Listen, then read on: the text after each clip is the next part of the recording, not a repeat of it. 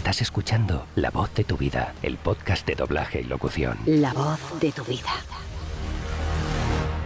Javier García Sáenz. Si buscamos el adjetivo camaleónico en el diccionario, sería perfectamente comprensible que saliera la foto de nuestro invitado de hoy a La Voz de tu Vida. Pero es probable que cada poco tiempo tuvieran que reemplazarla de acuerdo con los cambios a los que Javier García Sáenz nos tiene acostumbrados. Y es que además de actor de doblaje, tiene una importante carrera como actor de imagen, interpretando a los personajes más variopintos. Como no podía ser menos, su voz es igual de camaleónica que su imagen y hoy se encuentra con nosotros para desgranar su carrera en detalle. Javier García Sáenz, bienvenido a La Voz de tu Vida. Buenas tardes, o buenos días, buenas noches, porque nos pueden escuchar en cualquier momento. Hola Pedro, todo un honor, de verdad, todo un honor estar en tu programa. Igualmente. Oye, has hecho tantos personajes que uno podría despistarse, pero más allá de la ficción, ¿quién es Javier García Sáenz? Y tú me lo preguntas, Pedro, que ahora mismo estoy pensando que, claro, como la gente y mayormente hago personajes y tipo y tal, se sorprenderán de oír una voz normal, ¿sabes? Porque como tú has dicho en la introducción, muy bonita por cierto, sí, es que tanto en imagen como en voz soy tan camaleónico, entonces que yo a veces ni tampoco sé quién soy. Soy ahora ya un señor, porque ya me dicen señor y caballero, que desde muy pequeño soy el típico que ya apunta maneras, ¿sabes? Que ya desde pequeñito imitaba ya a mis padres, a mis tías, a mis tíos, a los profesores, organizaba festivales de final de curso y ya, que ya se me veía, ¿sabes? Me decía mi madre que me ponía delante del televisor con una alcachofa, sea real, ¿sabes? Que le llaman a lo que cubren los micrófonos, le llaman alcachofas, ¿no? Pues yo con una alcachofa real se ve que me veía reflejado. Sí. En la tele y empezaba ya desde muy pequeño, ¿no? Y entonces he tenido la verdad que la inmensa suerte de trabajar en lo que siempre he querido, ¿no? Qué bueno. Yo empecé por la radio y de ahí ya en Barcelona ya comencé también a hacer doblaje, muy poco porque llegó la mili, cataplumba, y cuando ya uno ya empezaba ya a despegar con lo que cuesta, pues año y medio, casi dos, completamente desconectado. Y eso hizo pues que no tuviera una carrera más longeva y más importante en Barcelona de doblaje, ¿no? Pero bueno, la vida y las circunstancias hicieron que me viniera a Madrid. Llevo desde el 89 aquí en Madrid. Dije, para un año, y fíjate el tiempo que llevo.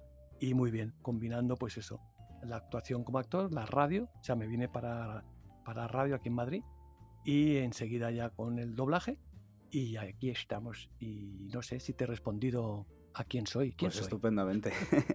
Oye, claro, tú decides ser actor. De hecho, no es que decidas ser actor, es que como me estás contando, naciste actor, ¿no? Por así decirlo. O sea, que desde muy pequeño ya querías ser algo que a lo mejor ni siquiera sabías que era una profesión. Sí, exacto. Lo que luego ya, más que nada, yo, a ver, como digo yo, no por nada. Yo no soy imitador, pero me gusta muchísimo más la parodia. Claro. Y de lo que sí más hacía era a nivel voz, ¿no? Y sí que en el colegio sí que representé ya alguna obra, en el círculo católico de donde vivía, porque aunque yo soy de Barcelona, estaba en Badalona, pues en el círculo católico alguna que otra obra también. Y sí que luego ya fui encauzando, primero comenzamos como por voz y luego ya lo fui ya orientando a actor, digamos, con imagen, ¿no? Y corporal. Y fue principalmente cuando yo ya me vine a Madrid, que ya empezaron las televisiones privadas y esto, que yo ya empiezo, digamos, profesionalmente a nivel imagen, combinándolo con publicidad también a nivel imagen. Los años 93, 94 fueron, ¿sabes?, a nivel publicidad, porque cambió. Hasta entonces estaba la publicidad que eran modelos, ¿no? Sí. Y entonces me acuerdo que me llevaron a una agencia, oye, que ¿quieres apuntarte a una agencia de publicidad muy importante en Madrid? Digo, ¿me has visto? Yo no soy guapo y tal. Dice, no, es que ahora buscan actores, porque hay que hablar. O sea, en los anuncios era un poco como cuando el doblaje, ¿no? Cuando empezó las películas sonoras, ¿no? Que es que hay que hablar. Entonces, pues esto un poco igual, ¿no? Sí. Y ahí ya me formo, digamos, y ya combino más, pues eso, la radio, el doblaje y ya imagen, publicidad, en series, programas sobre todo de directos con personajes, pues de domingo a domingo, con Teletarde, o sea, 1, 2, 3, o sea, y ahí ya digamos, ya trabajo como actor, ¿no? Claro. Pero respondiendo a tu pregunta, que me enrollo, quizás comencé eso, aunque ni yo sabía que ya te apuntaba maneras como actor, sí que lo comencé, digamos, por la voz. Claro. Tengo una curiosidad, Javier. ¿Tú tienes alguna formación actoral o como locutor o todo ha ido surgiendo sobre la marcha? No, la formación así como locutor fue el hecho de haber trabajado en una emisora importante, que aunque ahora diga el nombre, pues no sonará, que era Radio Miramar de Barcelona, que de ahí es que han salido casi todos, desde Carlos Herrera, Julia Otero, ¿sabes? Luis Olmo también ha pasado por ahí, aunque la gente lo pueda asociar a Radio Nacional, o sea, José Manuel Parada, Chelo García Cortés, un montón de profesionales. Y entonces esa fue mi escuela, afortunadamente, ¿sabes? Y luego sí que hice 2 años de teatro con Stanislavski, sí, en Barcelona, con eso ya de formación teatral, ¿sabes? Pero de tanto de radio como de doblaje no ha existido, no he ido a ninguna escuela. Autodidacta. Pues estupendo. Me comentabas al principio, Javier, que a veces es incluso difícil escucharte con tu voz natural. Me imagino que tu espectro de fuera de dibujos animados es más escaso que el otro, ¿no? Sí. Si cogemos tantos por cientos, se puede decir que un 98% es animación y tipo. Fíjate. Y así como voz normal, como estoy hablando, pues es que es casi eso, el resto, ¿no? Porque si hago, incluso haciendo un personaje con mi voz normal, tiene algo, sí, ¿sabes? Claro. Me piden que sea tipo, ¿sabes? No tipo histriónico, sino tiene algo o una deficiencia o ¿sabes? O algo, ¿sabes? Lo que son personajes tipo, claro. Que además son los que más me gustan a mí, ¿eh? Que a veces me dicen, ¿no te has encasillado? Digo, a lo mejor sí y no, un poco entre todos, pero es que yo me siento muy bien haciendo, ¿sabes? Me gusta mucho más, no es que lo otro no me guste. Y yo siempre he tenido un cierto complejo, yo no tengo voz de galán, ya, ¿sabes? Incluso a mi edad tengo más bien timbre joven, cuerda joven. Entonces, pues eso, yo donde me he divertido más y ha sido pues eso, haciendo animación y haciendo personajes tipo. Claro. Con voz normal ha sido en radio y en teatro. Pero el teatro incluso también, ¿sabes? Que el teatro también tiene una declamación, pero bueno, quizás sea lo más próximo a mí, ¿no? A mi voz normal. Pero es que incluso yo hablando la cambio, ¿sabes? Y no es que esté mal de la cabeza, bueno, un poquito. Pero es que a veces por eso dice, ¿quién eres tú? Pues no lo sé. Porque a veces me han dicho, te pareces un poco a Millán. Sí. Y no es que yo imitase a Millán, es que ya desde pequeñito ya era así, ¿sabes? Poniendo vocecitas o poniendo... Claro. Oye, me decías que tú no te sientes encasillado, pero a mí me da la sensación de que a veces los actores que se dedican mayormente al doblaje de dibujos animados, me cuesta escucharlos en otros productos. Por ejemplo, uno de tus papeles más importantes se dan en Los Simpson. Y hay actores de Los Simpson a los que yo he escuchado rara vez fuera de dibujos animados. ¿Crees que a lo mejor, en cierto modo, estáis infravalorados por la industria? No, sinceramente no. Esto es como al principio que decían, el doblaje es una mafia, porque siempre llaman a los mismos y tal. No, lo que pasa es que sí que es cierto, ahora somos muchos más que antes. Y mira, yo pongo el ejemplo, es como que el director, cuando hace el reparto, ¿no? Pues evidentemente... le sale enseguida, pues, tal nombre, ¿no? En masculino, en femenino, en tal. Sí. Y entonces, a Javi García, a lo mejor se acuerdan porque le sale un personaje que tiene un algo especial, o agudos, porque yo lo que más, digamos, mi especialidad son los agudos, ¿no? Y como se podría decir, las féminas también, tanto en imagen como en doblaje, mujeres, ¿no? En realidad lo hacen hombres, ¿sabes? Sí. Y a mí me llaman pues eso porque lo ha doblado un hombre, como por ejemplo la perrita Peggy era Franoz, sí, o sea, era un hombre, y en Bob's Burgers es un hombre, sí, quien hace a Linda, y en televisión pues también he hecho siempre personajes femeninos, o sea, me han llamado para hacer personajes femeninos, pues eso, como le dije yo un día que estaba en el domingo con Francisco Bosserman, Europroducciones, sí, y decía, hombre, a ver cuándo me das un nombre que siempre me estás dando. Dice, es que haces las mujeres muy creíbles y muy graciosas. Digo, pues vale. Entonces quiero decir que el director, sin querer, ¿sabes?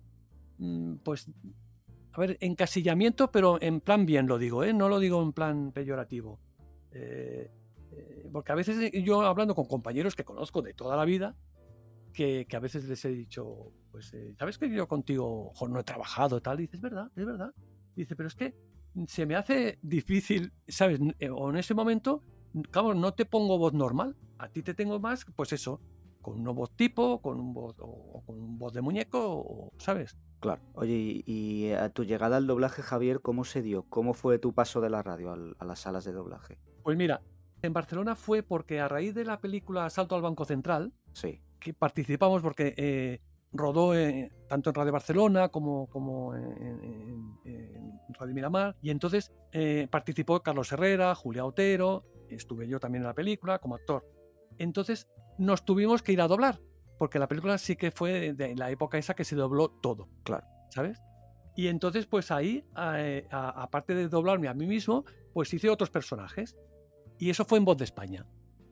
Y a raíz de ahí, pues claro, vinieron profesionales también a doblar la película. Claro. Profesionales, me refiero, de doblaje, ¿no? Felipe Peña, ¿sabes? Sí, sí, sí. Grandes profesionales de Barcelona. Y me escucharon. Y entonces, posteriormente, en Barcelona, en esa época, salió el vídeo doméstico. Y así como Voz de España era el cine, ¿no? Era, además, era la catedral. A raíz del vídeo doméstico, pues metimos la cabeza a gente puesto del teatro o de la radio. Claro. Y ahí sí fue. No es que estuviera contratado, pero sí que prácticamente era como una especie de contrato. Yeah. No estaba contratado directamente con Voz de España, sino porque una empresa contrataba salas. Entiendo. Y entonces, a su vez, contrató a un grupo de actores. Claro. Me parece curioso esto del asalto al Banco Central, porque estaba mirando aquí la ficha en el doblaje.com y me parece gracioso, porque me dices que te doblaste a ti mismo y estoy viendo la lista. Pone actor de doblaje José Sacristán, actor original José Sacristán, actor de doblaje Salvador Vidal, actor original Salvador Vidal.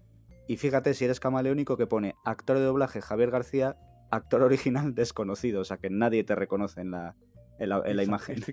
Qué pena. Pues sí. Además hay una anécdota muy simpática con la película, que yo tengo un par de planos míos, ¿no? Digamos, aparte de voces adicionales y demás. Sí. Y hay un momento que yo estoy en el control de sonido y entonces Carlos Herrera es el que está dando la noticia, ¿no? Del asalto, tal y cual. Y entonces lo típico de los técnicos, ¿no? Que Carlos Herrera, en este caso el locutor, da la señal de que entre pues la música o la sintonía, lo que sea, ¿no? Y entonces entra el personaje de Sacristán, que es el que hace de periodista. Sí. Entonces entra en el control y yo me giro y digo, hola, ¿sabes? Buenas, o sea, una cosa así, ¿no? Sí. Pues ese día que se hizo eso, yo no pude ir, o sea, llegué tarde, no sé cómo fue, y ese hola lo hizo José Sacristán. O sea, me dobló a mí, qué honor. Pepe Sacristán, el gran Pepe Sacristán. Qué maravilla. Eso fue en Barcelona, como metí la cabeza, ¿no? En el doblaje. Y en Madrid, cuando yo vine a Madrid a 89 para el programa de Radio Nacional de España, sí. Radio 1, pues vino en un momento dado, una noche, vino la que fue realmente mi madrina aquí en Madrid del doblaje, ¿no? Amelia Jara. Sí, fantástica. La cual, encantadora. Y yo le dije, oye, Amelia, soy actor, en Barcelona he hecho doblaje, tal y cual, sí, he hecho esto, tal y cual. Digo, yo podría pasar. Me dice, sí, pásate un día.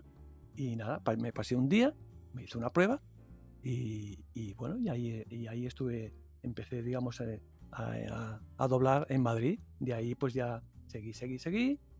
Iba bastante a Cinearte, luego ya pues a los demás estudios. Sí. Y luego, digamos que la otra persona importante en mi vida fue Carlos Revilla. Claro. Porque fui a verlo allí a Baira y me presenté también. Y digo, pues soy actor, estoy haciendo doblaje, además estoy con un programa de radio, que además la anécdota le digo, ¿qué haces en la radio? Y digo, en Radio Nacional, Eulalete he sido. Ah, ¿eres tú? Pues yo te escucho todas las noches y creí que era una mujer. Qué bueno. Y a raíz de ahí pues me fue llamando y eso. Pues estupendo. Luego hablaremos de tu presencia en Los Simpson, en el capítulo extra de La Voz de tu Vida Premium. Uh-huh. Tengo una curiosidad al respecto de tus inicios, porque claro, parece que tu vida ha sido un poco frenética de aquí para allá, de un sitio a otro. ¿Tú has llegado a sentarte en la sala de oyente, Javier? En Barcelona sí que fui con Enriqueta Linares, qué bueno, otra gran profesional y voz y como persona un encanto, que como yo tenía ya, yo desde pequeño que tengo esa afición. En ese sentido creo que me parezco un poco a ti porque ya guardaba recortes, ¿sabes? Sí. Me sabía, eso sí, de Barcelona, todas las voces ¿sabes? Llegué a conocer. Y entonces, al estar en radio, yo contacté con Enriqueta Linares, que luego llegó a trabajar en Radio Miramar también, pero posteriormente. Sí. Y le dije, digo, oye, yo me encanta esto del doblaje. Esto antes de lo de Salto al Banco Central, ¿eh? Sí. Y sí, un par de veces fui con ella y nada, Estudios Carbonell, ¿de acuerdo? Y nada, y sí que fui ahí a escuchar. Que la anécdota era que cuando entré le dice a Enriqueta Linares, la directora que estaba en ese momento, le dice, este no será como el de ayer. Y luego me explicó qué era, que es que fue uno también de oyente, y es que, claro, se dejó llevar por la interpretación de los actores, y entonces pues hacía exclamaciones. O sea, si estaban interpretando, yo que sé, cualquier cosa, y él hacía, ¡oh! O sea, claro. Y le preguntó a Enriqueta Linares, este no será como el de ayer. Dice, no, este sabe comportarse y sabe de qué va esto. Estaría curioso que en alguna de las entrevistas de La Voz de tu Vida salga alguien diciendo que era ese actor, ¿no? Ese joven oyente que exclamaba, que luego se convirtió en actor profesional. ¿Te imaginas? Bueno, oye, Javier, aparte de todas estas cosas, claro, es que hay cosas que me gusta hablar y no dejar en el tintero. ¿En qué momento te especializas en doblar mujeres? A ver, más que especializarme, yo creo que eso fue en lo del doblaje. Todo vino porque yo ya empecé en la radio, es donde empiezo a hacer mujeres, sí, a partir de otros personajes. Un personaje que, bueno, esto como lo escucha mucha gente, igual se acuerda, y de cierta edad, en Radio Miramar, pues empezó en un programa que llevaba José Manuel Parada, sí, en La Gran Aventura fue primero. Y entonces ahí hacía Cloti de las Heras, que era como una señora, así.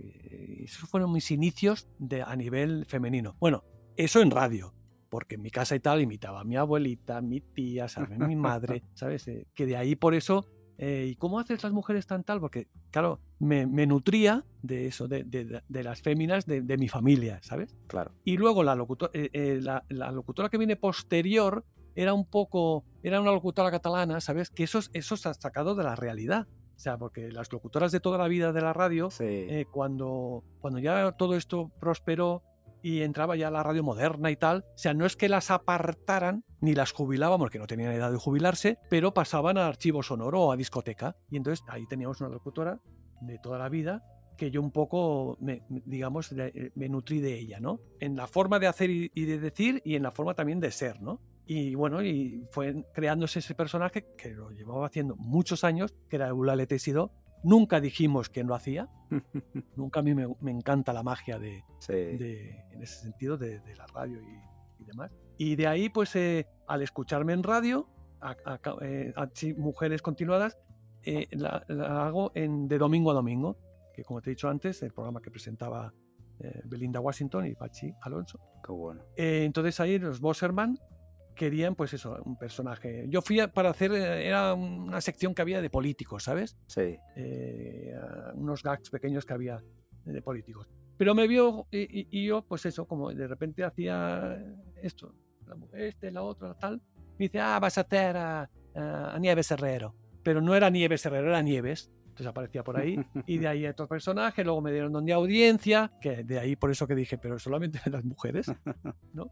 Y de hacer de domingo a domingo, que fueron 2 años, con Teletarde, el director, el programa que presentaba Terelu Campos, pero en Telemadrid, o sea, no era a nivel nacional. Pues me llama el director un buen día, ya me acuerdo además que era agosto, estaba yo en la playa y decía, mira que vamos a empezar la nueva temporada y tú te podrías venir, que tuviéramos una entrevista o que queremos tener un personaje de esos que tú haces. Y sí, yo dije, bueno, vamos, yo estaba en Barcelona y de vacaciones, porque yo soy de Barcelona y tengo toda la familia allí. Y digo, no, vamos, ¿qué día tengo que ir? ¿Puedes el lunes? ¿Era fin de semana? Sí, vamos. Cogíme y claro, lógicamente me fui para Madrid. Y de ahí fue que me dijeron que querían eso, un personaje, que, a ver, lo fuimos creando también un poco, ¿no? Que la Feli, y también lo que ahí también hacía era personajes, estaba la Feli como central y luego personajes, dependiendo la actualidad, ¿sabes? Pues además era la época que se casaba la hija de la duquesa de Alba, pues hice el monaguillo, hice a la duquesa, o sea, dependiendo, ¿no?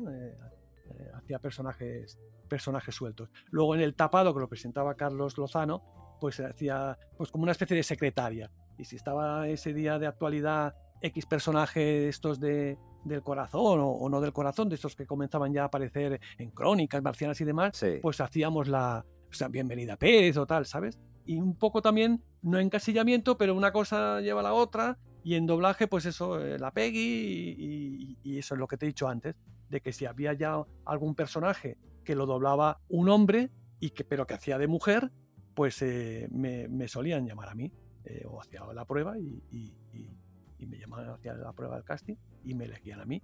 Porque había otra serie que dirigió también Carlos Revilla, que era una de Terry Gilliam, de dibujos, que yo hacía la Reina Grill, y esa era también, era divertidísima esa serie. Ya me imagino.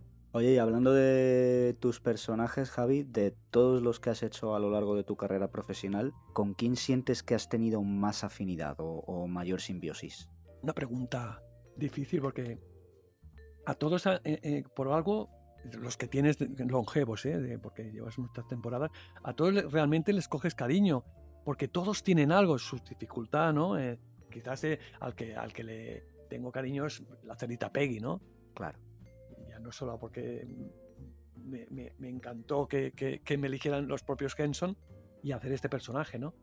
Es que ahora mismo no sabría decirte, porque de los Simpson mismos es que, ¿sabes? Todos, es que, aunque suene atópico y ¿sabes? Y esta respuesta, a todos se merecen. Sí. A todos, de verdad, les tienes cierto cariño, y cuando vuelve de alguno que has hecho y vuelve una temporada, dice, ¡ay, qué bien! Sí. Oye, sabes que estás rompiendo la magia de muchos oyentes de mi generación, diciéndoles que tú eres la cerdita Peggy, ¿no?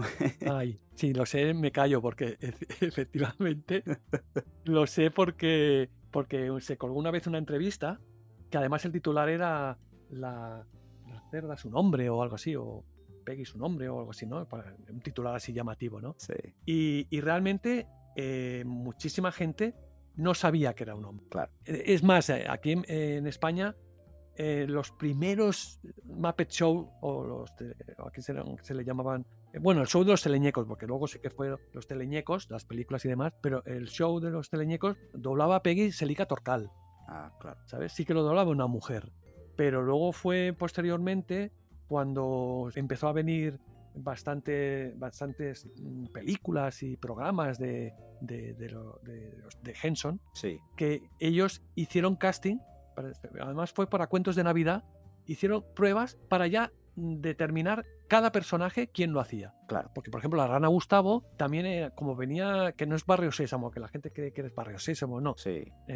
Era la Rana Gustavo, pues no era la Rana Gustavo, digamos, ¿no? Que luego posteriormente era una voz genial, que yo también he crecido con esos personajes, ¿no? Pero luego, cuando se hicieron las pruebas, ya se definió, ¿sabes? Ya se buscó que cada personaje ya tuviera la voz lo más parecida al original. Y eso fue, ya te digo, a raíz de Cuentos de Navidad, que la emitió Canal Plus. Y el casting lo hizo Henson, o sea, las voces fueron a Henson y ellos eligieron. Bueno, el doblaje, lógicamente, y las pruebas las dirigió y las repartió Carlos Revilla. Claro. Pues Javier García-Sáenz, un placer hablar contigo de toda tu carrera. La verdad es que seguro que has sorprendido a unos cuantos y eso me parece fantástico. Oye, el honor ha sido mío, de verdad, y un placer. La verdad es que es muy cómodo. Y como te dije en su momento, tú tienes una entrevista también, ¿eh? Bueno. Pero una entrevista suculenta. Quizá llegue. Oye, ¿te vienes a La Voz de tu Vida Premium y hablamos de Los Simpson? Me voy, claro que sí. Estupendo. Entra en lavozdetuviva.es/premium para escuchar el episodio extra. Venga, pues allí te veo. Oye, un saludo grande y bueno, y a todos tus radioescuchas. Un abrazo, Javi. Un abrazo.